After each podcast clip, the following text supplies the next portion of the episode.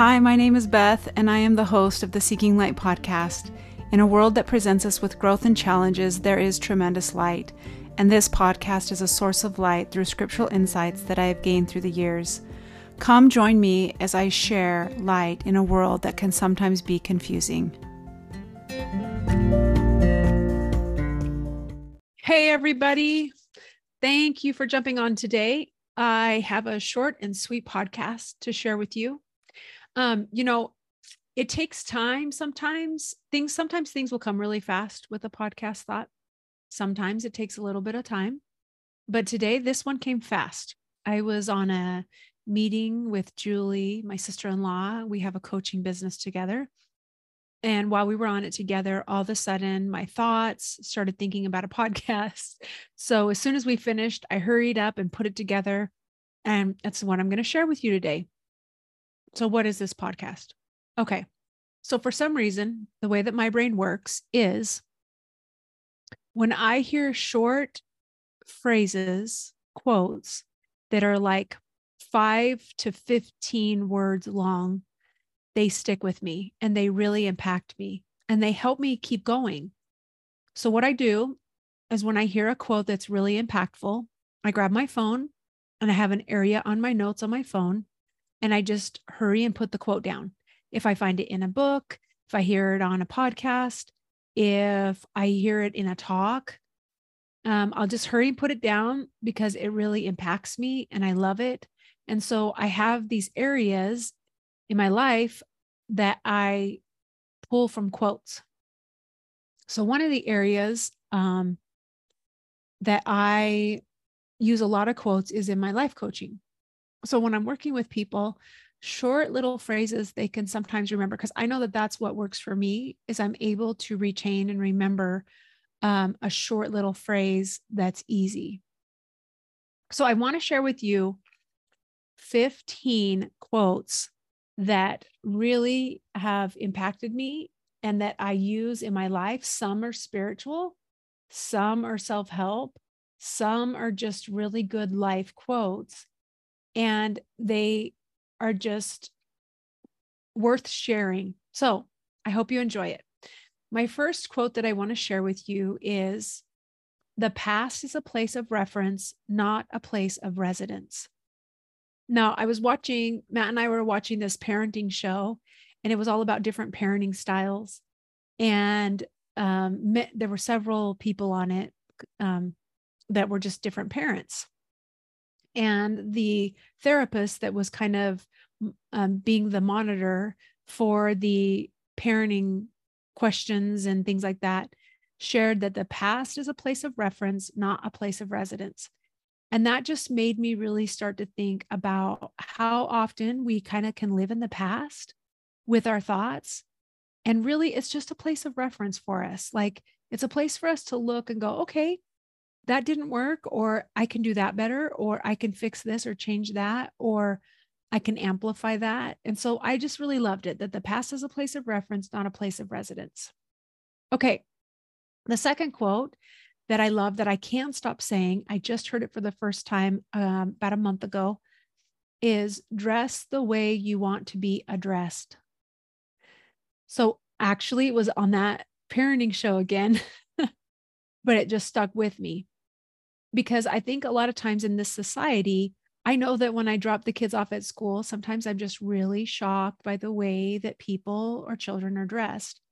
Um, I feel like it's gotten very lax, and you know, everybody can choose how they want to dress. But I love when he said, "Dress the way you want to be addressed," and I think that's really true. When we dress a certain way, people will address us a certain way. Um, when I was a young mom, I loved Julie Beck. I used to listen to her. And one time she one time she talked about being a stay at, stay at home mom.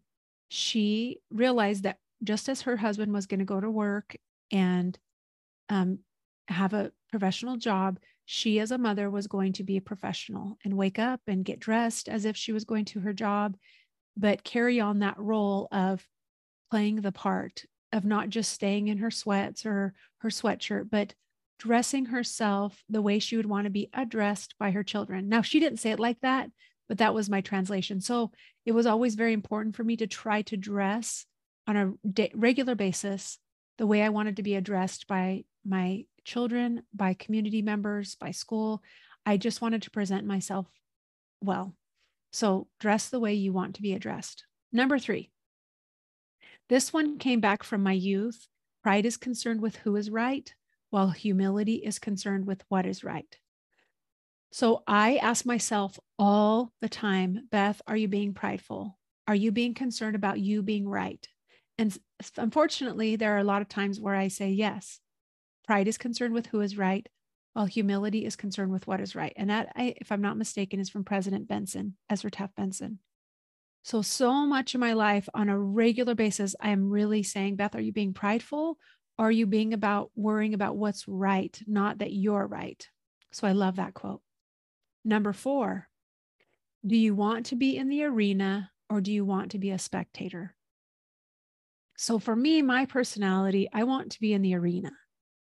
And I love this quote. I actually don't know who I got it from, but it probably came from a podcast or a book I was reading or something. But what do you want to be? Do you want to be in the arena or you do you want to be a spectator? So I love that quote because of how I feel inside that I do. I want to be in the arena. I want to be in the battle. I want to be making things happen. So, what do you want to be? Do you want to be a spectator or do you want to be in the arena? Number five, does this choice enlarge me or diminish me? I love that one so much because a lot of things in life, we can enlarge our capacities or we can diminish them. And so I ask myself, does this choice enlarge me or it, does it diminish me? So if I'm treating somebody unkindly, that diminishes me. If I'm showing love and kindness to another person, that enlarges me. So I'll ask myself, regularly when I'm around other people or in the different circumstances is this experience enlarging me or diminishing me? Okay, number six weak people control others, strong people control themselves.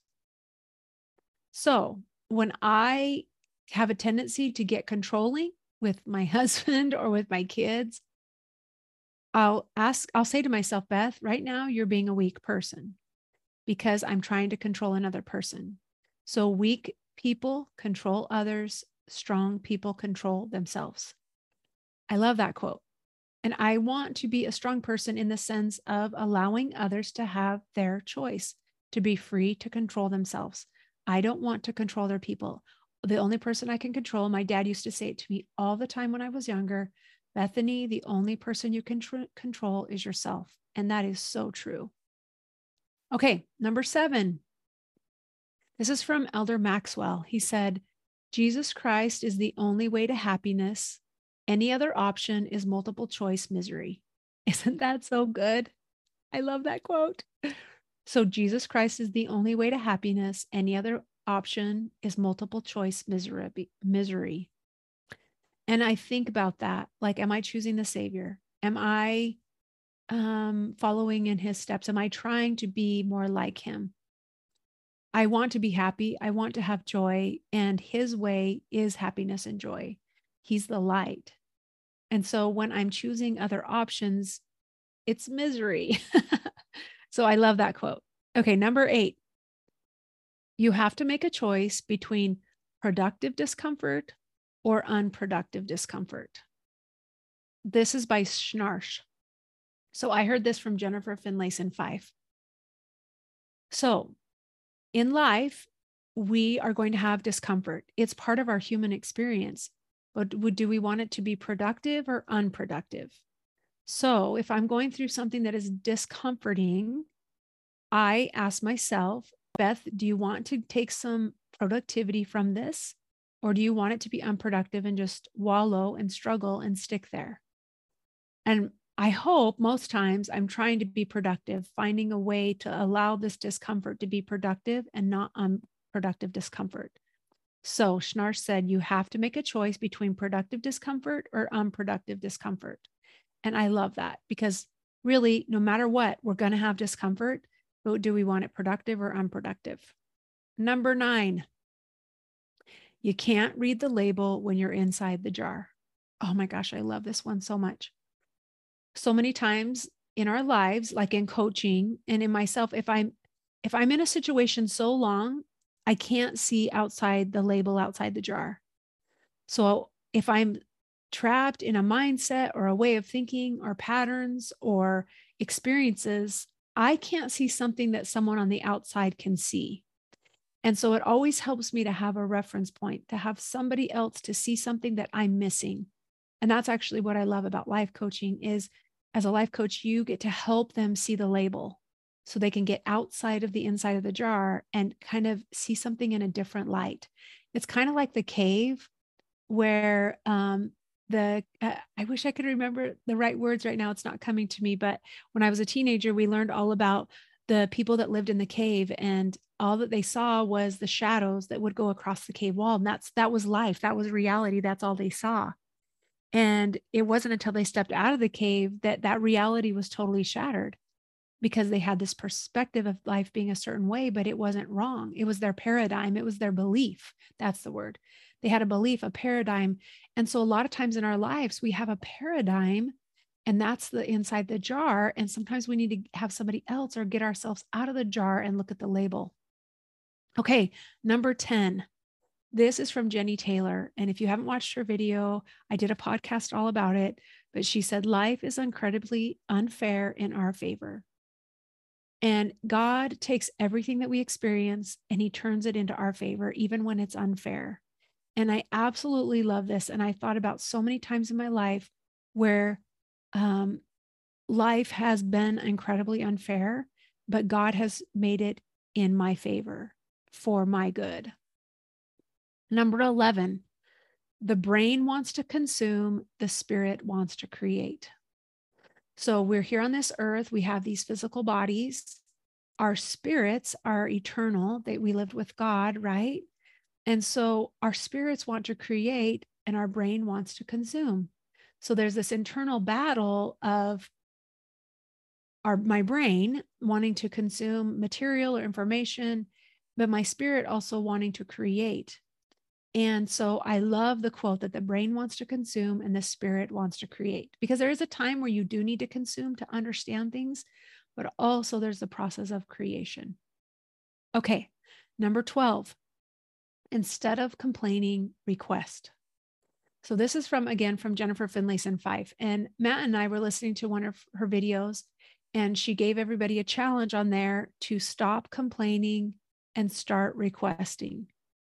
And so Matt and I did this little thing for a week. And, and then I tell myself it all the time because you forget, you get into patterns. And I tell myself, stop complaining and start requesting. So I do this all the time that I catch myself complaining. And then I say, okay, Beth, just make a request. How can you turn your complaint into request? So I was very grateful that she put that out in a short quote of only four words Instead of complaining, request. Number 13, that which we persist in doing becomes easier to do. Not that the nature of the thing has changed, but our power to do so is increased. So when we persist in doing something, it's not that whatever we're doing has changed, but our power to do it has increased. So if there's anything in your life, like like Julie and I, like this coaching, we are persisting, we're moving forward. There are roadblocks that happen and things keep going, you know, different ways where unexpectedly, like when I went to Arizona, we weren't able to be together like we planned for two days to work on videos and and programs and courses that we wanted to put out there. But we're persisting. We are, and it's not that the nature of the thing has changed, it's still there, but it's the power to do so has increased. So our power to keep moving and going forward has increased. Number 14, self care is nourishing, not numbing care. Okay, I love this quote because a lot of people will say, hey, make sure you do your self care. But sometimes we mistake self care um, as a numbing, things that are numbing. like binging on Netflix. Not that it's bad, don't get me wrong. Paige and Matt and I just binged over the weekend of a, a reality show called um, Outlast on Netflix. But self care is nourishing, it nourishes the soul. It's not ni- numbing care. So when we're doing things that are more numbing, what are they? I don't know what they are. It's something you'd have to decide, but self-care is more nourishing. So I ask myself, this is why I love this quote is I'm like, is what I'm doing nourishing my soul? Or is it numbing me so that I don't have to feel anything and I'm kind of checked out and I'm just kind of doing my own thing. So the the this quote has a lot of impact on me because on a regular basis I think am I nourishing or am I numbing? Okay, my last quote that I want to share with you, and I am sure that you have a ton of quotes that have helped you throughout your life. Um, I just chose ones that are really short that are really impactful for me. But think about them, write them down somewhere, share them with your kids, put them in your journal. Um, do something so that there's a, a remembrance of them. Because sometimes some of them I'll forget and then all of a sudden I'll remember and then start thinking about it again a lot. But the last quote that I love that I got from a girl at a retreat, her name was Sarah Silverman, was pause, pivot, proceed. And so I use this a lot with coaching when I'm working with a woman or a man. Um, in life, sometimes we just need to pause. Like if we're like a lot of times people are wanting to change their health, their body, um, their feelings about something. And I just teach them the PPP pause, pivot, proceed. Now, it's not mine. Like I said, I got it from somebody else. But a lot of times, if we just pause for a minute, then we can take a quick pivot, just a really short pivot. And then we can proceed on a different path. If pausing means to sing a song, um, say a prayer, step aside, take a breath, um, rethink it, take a moment to sit alone, pick up a book, whatever the pause looks like, I don't know. But I know for me, this little quote of pause, pivot, proceed has made a huge change in my life. And I think about it all the time. If I'm starting to get frustrated with my kids or I'm having a situation that I feel is getting out of control, I'll just say to myself, pause. Okay, Beth, what can you do right now? You can change your thought. You could sing a hymn in your mind. And then I do, do that little pivot and then I proceed. Okay, I hope you love some of these quotes and I hope they help you. Um, I know that quotes are huge in my life and they've helped me so much. And I always try fa- ways to implement them and with my coaching and, and with talks that I give or anything that I do, I try to use quotes because they really, these short things can just be life changing. So I hope you look through and find some quotes that you love and you record those and keep them somewhere where you can remember them. Thank you so much for listening, and I hope that each of you have a wonderful week. Am so grateful that you listened to my latest podcast. Please share these episodes with your family and friends. I look forward to being with you again soon. Have a great day.